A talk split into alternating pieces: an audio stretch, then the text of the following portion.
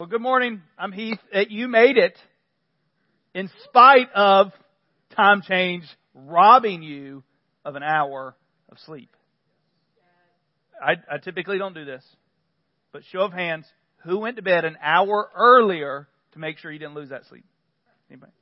Like three people. Some people are like, what are you talking about? All right, so uh, this morning we're going to be in Mark 11. Uh, hopefully during the week uh, you're in the Word. Hopefully the Word is speaking to you. There's a verse in Mark 11 um, that just hit me in the face, mostly because I had a question by it.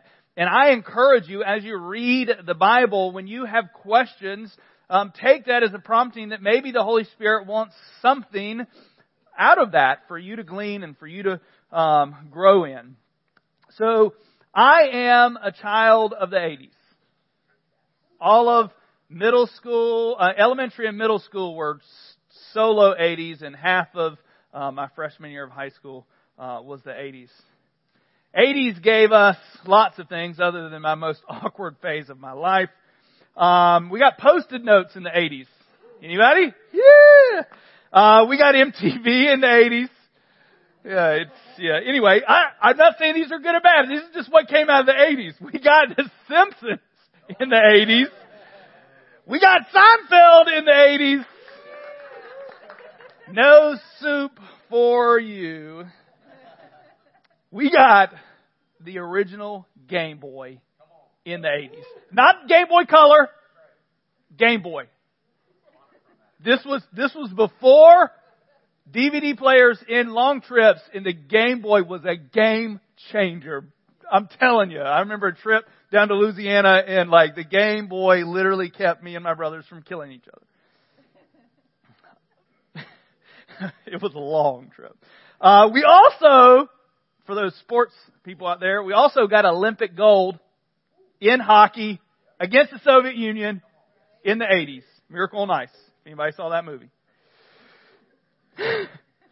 Another thing that we got out of the 80s, I think it got reborn in 1983. It was originated from a French word, and it's poser.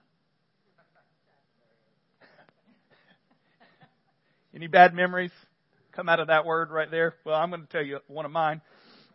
So just in case you're not sure what poser means, dictionary.com defines it this way. A person who attempts to impress others by assuming a specific manner or degree of elegance other than his true one. Poser. Well, if you're reminded of a specific time in your life where you were hurled those words, do they still use that? Is that is that a word? Probably not. Okay. Yeah, posers. You, okay. Okay. Um, it was a painful word. Well, when I was in sixth grade, um, surprisingly enough, you might look at me and go, man, this guy was a superstar athlete. I'm shocking, I know, but I was not. I was not a superstar anything. Um, one of my memories prior to this is coach pitch. This is probably why I'm not going to play softball. And I wanted, I had dreams of hitting it over the fence, which was a big dream. You have to know. But I swung so swung so hard that I ended up on the ground, not making contact to the ball. I would love to say I hit it, swung, fell on the ground, over the fence. No, just a strike on the ground. So needless to say, in sixth grade, I wasn't playing soccer. But soccer was a big deal uh, in the 80s in my town. Uh, the cool kids played soccer.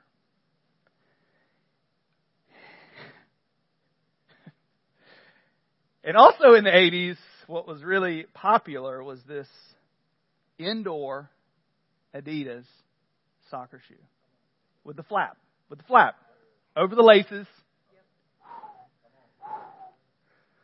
And even though I didn't play soccer, I wanted those shoes because those shoes were like the embodiment of cool.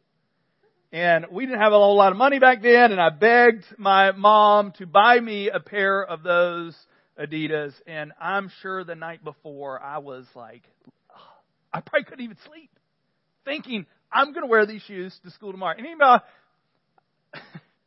any of you younger people in here get something and you're so excited for the next day that you finally get to play with or do or wear or whatever. That, well, I was like, I was so excited. I got up and I probably, you know, dressed.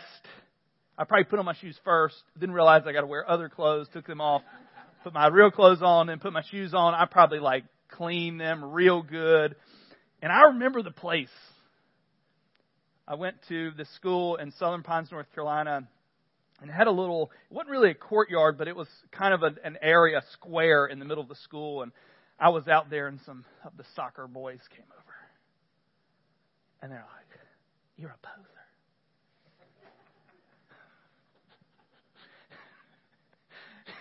I don't. I, I blocked most of this, so I don't know if I knew what that word meant or if I had to ask what that word meant, but it was felt. And I, I don't know that I'm lying here, but I don't think I ever wore those shoes to school again. I wore them outside of school, but I didn't wear them to school again.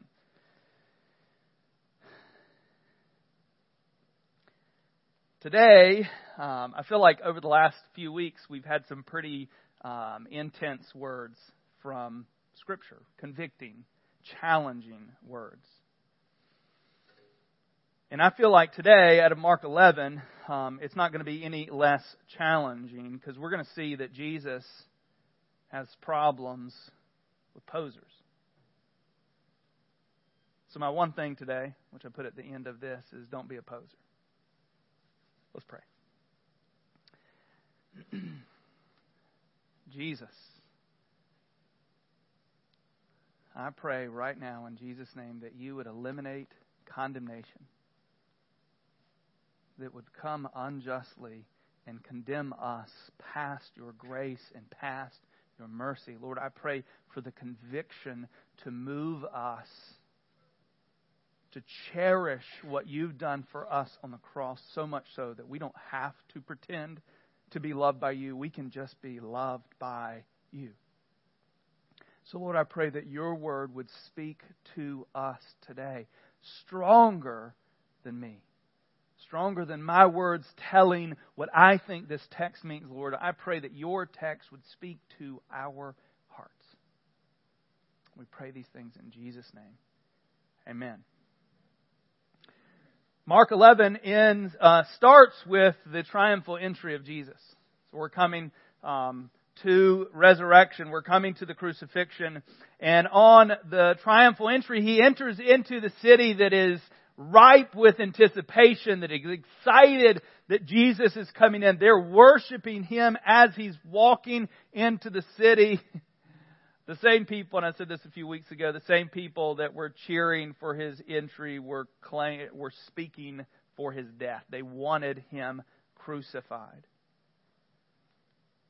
And this is the first text, um, verse 11, that kind of started this wheel going. And I, I just encourage you, like, as you're in the Word, when something's going on and you're like, what is that? Like, the Holy Spirit speaks in and through us when we get in the Word. Don't ignore things that are like, mm. for me, a lot of times it's like, mm, that's a little weird. And so what I typically do, and you can look at my journal for this week, I'll write down that verse, and then I'll, I, half the time it's just a question like, why did this happen? So verse 11, so he had just been worshiped into the city, and Jesus knows the reality of what's coming.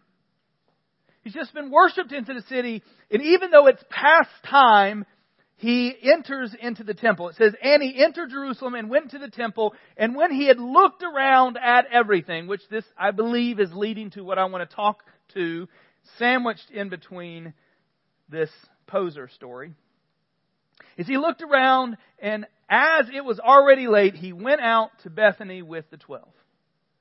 So he makes this triumphal entry. By the time, time he gets to the temple, things are shut down. He looks around and then he leaves. And we pick it up in verse 12 as he's returning back to the city. It says, On the following day, when he came from Bethany, he was hungry. I think sometimes we forget that Jesus was human, that Jesus felt and experienced all the things that we experienced, even hunger. Verse 13, it says, And seeing in the distance a fig tree in leaf, he went to see if he could find anything on it. Because remember, he was hungry. And when he came to it, he found nothing but leaves. For, and this is what, this is the whole reason I'm preaching this text. For it was not season, it was not the season for figs. And like literally in my journal, it's like, why? Why? Why is, why is Jesus angry at something that shouldn't be there? Literally. I mean, if you've never read that and been like, it's not, it's not the season for figs, and Jesus knows this, why would he be angry? And I'm going to do my best to hopefully explain why this happened, which will lead to this whole thing, um, which I think this whole illustration of the fig tree is a representation of Israel. Which, we can't just go, oh, Israel, they weren't doing the right thing then. This is a representation of our hearts, potentially. so this verse just got my attention. So why was Jesus expecting something from the tree that wasn't its time to produce? Uh, a little fun note here is Bethany is right beside Bethphage, which was known as a fig region. It was literally considered the house of figs. Bethphage, which is beside Bethany, which, you know, you would think in this region, like this is, this is the place of figs. So, and I am not a tree person, so like, I'm doing my best with the information that I found. Figs start budding before leaves. They produce a edible bud that you can eat. Actually, a lot of the impoverished people of the region would eat these. It was the precursor of the fig. And so Jesus, seeing this in the distance, a tree with in leaf, it would give you the indication that there are these edible buds that are there. So in his hunger, he could have something to eat, and then he gets there and there's nothing. And typically what this means, if there's, if there's leaves but no buds, there will be no fruit that year. So in spite of it not being the season, and this was as it's leading into, this is the season that they're starting. And so if there's leaves there, there should have been buds. If there's no buds, there will be no fruit.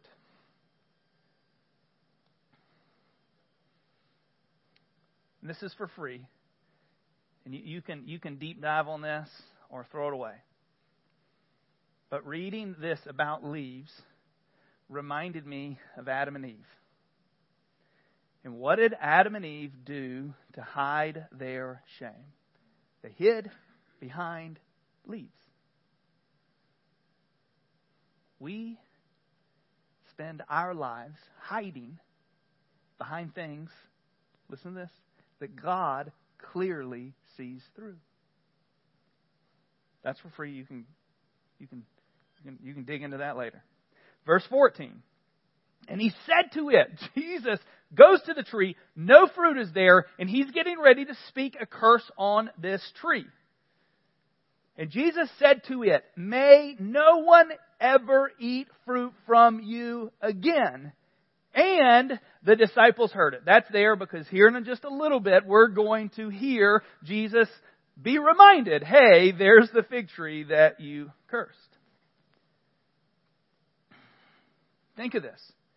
On the way into the city, Jesus sees a tree that should be in the beginning stages of fruiting as he fruiting as he's entering a city that is filled with the temple, which is filled with the people that should know and experience to be the most fruitful people of the world because they're God's people.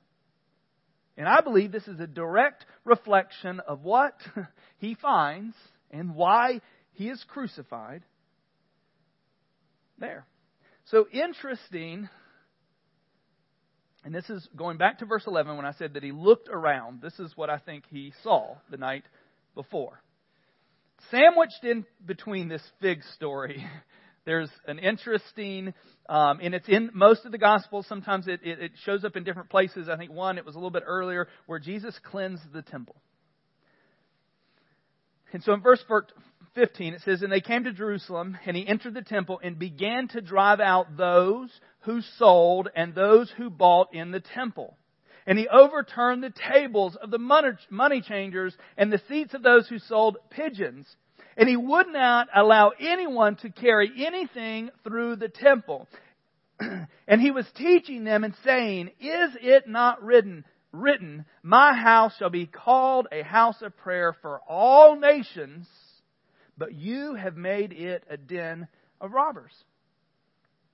Note to self, if you ever read a quotation of an Old Testament passage, go back and read the Old Testament passage because he's making an indication from an Old Testament passage that you, you get its meaning from it. If Jesus is quoting it, go back and read it.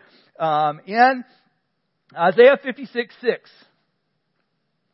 it says, And the foreigners who joined themselves to the Lord, so non Jews, who declared G, not Jesus at this time, de- declared God as their God. joined themselves to the Lord to minister him, to Him, to love the name of the Lord, and to be His servants. Everyone who keeps the Sabbath and does not profane it and holds fast my covenant, these I will bring to my holy mountain. And I will make them joyful in my house of prayer. Their burnt offerings and their sacrifices will be accepted on my altar. Thank the Lord, because this is us. If you're not born a Jew, then He's speaking to us, Gentiles. For my house shall be called a house of prayer for all peoples. And the Lord God who gathers the outcast of Israel declares, I will gather yet others to him besides those already gathered. Which is what Jesus is doing. He's opening up our, the door to us. And so what you may not know is this area where all of these money changers were, because to pay the temple tax, you had to pay it with Hebrew money. You could not pay it with Greek or Roman money because it had images on it that was desecrate. It was, it was the desecration to take it into the temple. So you had to change your money into Hebrew money so that you could pay your temple tax and you had to, if you didn't have them already, especially if you traveled in from a far off place, you had to get sacri- get these pigeons and other things for the sacrifice, right? All of these things could be gotten outside of this area. So they were making it convenient for God's people to worship. And you know where they made it convenient for God's people to worship? Right where the Gentiles were allowed to worship. This was the closest place they could get to the Holy of Holies. This is the, the furthest into the temple that they could get Gentiles, us. And so he's quoting Isaiah 56 saying, Hey, I'm going to gather which aren't mine. It is acceptable for them to bring offering. And the place that they were allowed to go and worship, you filled with this. This is why he's angry. Because the church was meant to be an open door for them. The temple was meant to be a place where foreigners, even that weren't allowed into this other place, could still come and worship. And out of the convenience for the others, they had taken up their area. Verse 18, it says, And the chief priests and the scribes heard it and were seeking a way to destroy him. They, this is partly, we talked about this a couple weeks ago, they were like, What authority do you have to go in and do this? They were mad because Jesus was taking the authority that was rightfully his and they didn't like it for they feared him, because all the crowd was astonished at his teaching. And when evening came, they went out of the city. And on the way out of the city, we see the fig tree again. As they passed by in the morning, they saw the fig tree withered to its roots. Not just leaveless, withered to the root, dead to the core. And Peter remembered and said to him, Rabbi, I don't know why they're constantly shocked or amazed at what Jesus does, but they are. Rabbi, look, the fig tree that you cursed has withered. And Jesus probably like, yeah, you heard me say it. I believe this was a pronouncement of judgment for the people that Jesus came for. They were all leaves and no fruit, which is a big danger for the southerner in this area. that we would look from afar a beautifully growing, fruitful Christian. But up close, past the leaves, there's no fruit. So Jesus had two lessons that he wanted to teach out of this that I'm going to um, tell you. We're going to finish with these two lessons. So he tells them, okay, he's like, thank you, Peter, for acknowledging that. Yes, that's what happened. So he teaches them out of this, and this is what he teaches them. Uh, both are related to prayer. One is specifically talking about forgiveness. And Jesus answered them Have faith in God. Truly, I Truly I say to you, whoever says to this mountain, and when he's there at the mountain, there's a mountain in the distance. Whenever he, he's talking about this, there, there's a visual representation of this. Whoever says to this mountain, be taken up and thrown into the sea, and does not doubt in his heart, but believes that what he says will come to pass, it will be done for him. Therefore, I tell you, whatever you ask in prayer, believe that you have received it, and it will be yours. Let me, I'm just going to clarify this, and I've got some corresponding text that I want you to hear because some may read this and be like, if I say the right words with the right heart, I'm going to get whatever I want. Lord, I want a million dollars right outside that door in a black bag right after service. It's got my name on it. I mean, and, and we're like, I say it without doubt. And, and we, we've got to be careful because this is the name it and claim. This is where they get that idea from. Is that if I just have enough faith, God is going to do whatever I want. And let me, let me just clarify. Uh, prayer is not a blank check that you get whatever you want. And, and I'm gonna, I'm gonna, I'm gonna give you three references here that I think will clarify. It's still telling you the same thing. Think and believe. Pray like God has the capacity to do it, and if you pray long enough, God will change your heart, just like the persistent widow. 1 John 5:13. John was there, saw this, wrote this later. I write these things to you who believe in the name of the Son of God, that you may know that you have eternal life.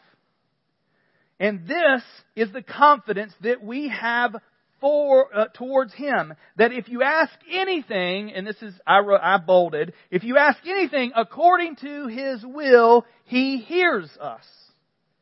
And if you know that he hears us in whatever we ask we know that he, that we have the request that we have asked him for. The pivotal point in there is according to his will. And this whole message is just like last week. God's not done Stay close to Him. If we stay close to God, we will ask things that are related to His heart because we're close to Him. We'll feel the heartbeat of God according to His will. So ask and it will be, but it's going to be according to His will, not according to your whim and your heart's desire, which I know is a, a text that you're like, whoo! Um, but John 15, 7 is another one.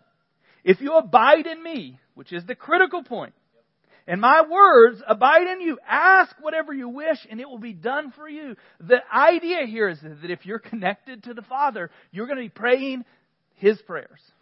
You're going to be praying His heart. You're going to be wanting the things that He wants. And just in case you don't believe me with those two, I got one more that I think will trump all of those. What did Jesus pray in the garden? Matthew 26, 39, the second half of it. My Father. I read this this morning in Mark also. If it be possible, let this cup pass from me. So Jesus is praying, hey God, if you can do this any other way than me going to the cross, do it. He's asking. But he says, nevertheless, not as I will, but as you will. Same, I mean, the Lord's Prayer is the same. That, that's the idea here. See, we want to see the power of God moving in our lives, but we want to see it, see it through the lens of what He wants to accomplish. If you know yourself well enough, you understand that you've made a lot of mistakes based on information that you thought was correct. that as time moved on, you're like, yeah, that was a dumb decision. But when we stay connected to the Father, He moves in us in a way that will change our world. Here's the second thing. So the first one is how you have access to pray. The second one in verse 25, it says, And whenever you stand praying, forgive. If you have anything against anyone, so that your Father who is in heaven may forgive your trespasses. Forgive you your trespasses. One of the biggest things that will make you an unfruitful person will be unforgiveness. Because unforgiveness is a prison that you put yourself into because you're not trusting God with that thing enough to give it to Him. And let me just clarify, because I think sometimes with all the horrible things that have happened to some of us in this room, you think forgiveness is permission for them to redo whatever has happened before. No. It is giving that situation, giving that thing to the Father and letting it go to Him. So, what do we do? Leaves cannot hide the reality of really what's going on. Now, you may fool every single person in this room. You may, and we talk about this all the time. I talk about it. Regardless of how horrible your ride to church was, we have this universal law that when we step out of that car, or pull into the street that we're going to pretend we love each other. We're going to put that leave jacket on that's like, yep, we're good. We're solid believers. We love each other. We never yell at our children. We never fight in the morning on the way to church. We pretend. And let me just tell you over and over again whatever is in darkness, hear this. Whatever is in darkness, what's hidden behind the leaves, will come to the surface. Whatever you're hiding will eventually come to the surface. Trust me. Trust me. What you're not allowing God into and not confessing and repenting of will eventually ruin your life. Seen it firsthand over and over and over again. Confess and repent of any poser life that you're living. Because this is, this is what you should look like. So, just in case you're wondering, what does a fruitful life look like in Jesus? Uh, Galatians 5 22 through 24.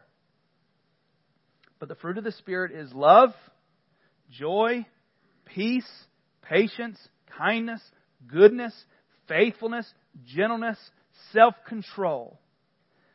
Against such things there is no law, and those who belong to Christ have crucified the flesh and its passions and desires. If you want to know what fruitfulness looks like in the Christian world, it is not perfection. Hear me. So if you're not like 100% on this fruitfulness, like, have some grace. God's still working on you. But this is where we should be li- living and, at least striving for. If there is no love, joy, peace, patience, kindness, goodness, faithfulness, gentleness, and self control ebbing out of your life, then there's an issue. And there's something that needs to happen to change that. So maybe this is your mountain that you need to have faith to be thrown into the sea. That you've spent so much of your life pretending to be something that you don't know how to let that go. You don't know how to crucify its passions because when I was in the sixth grade and I and I, I got those shoes, I just wanted I wanted to be accepted. I wanted to be a part of something. I wanted to be cool. Well, I still want to be cool. it's an issue for me. I'm taking it to the Lord in just a second.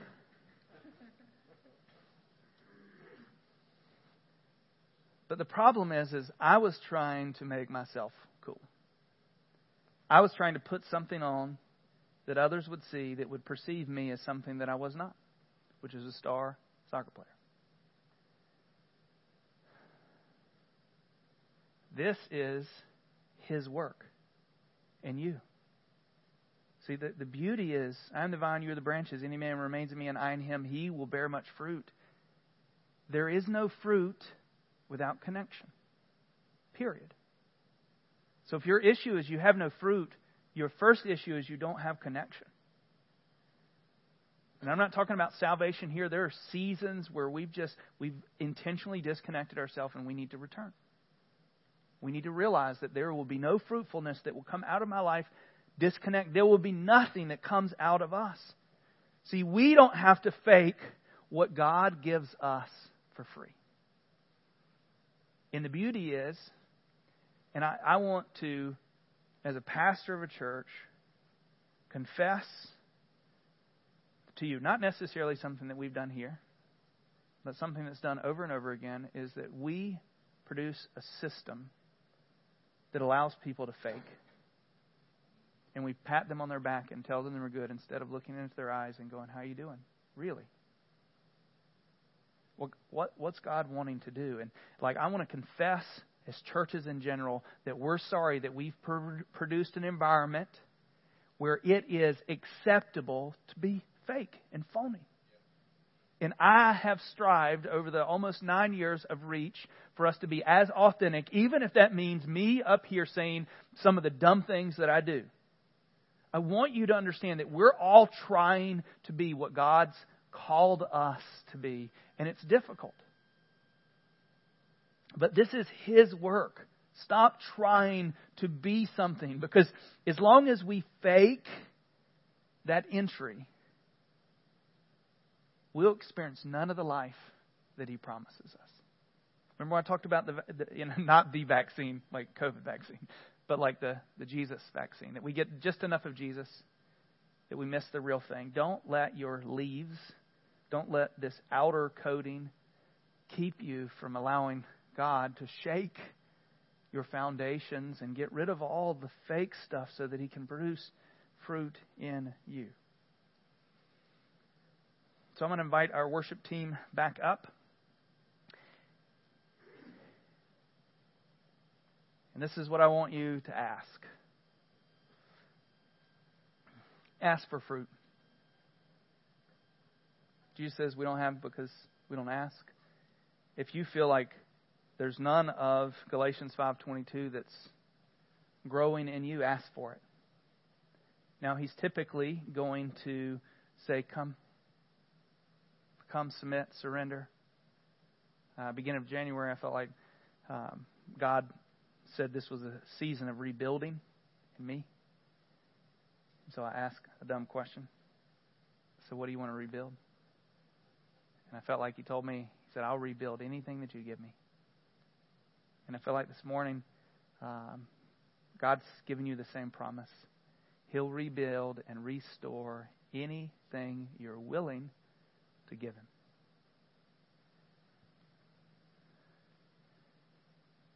But through that, beginning to end, is always connection.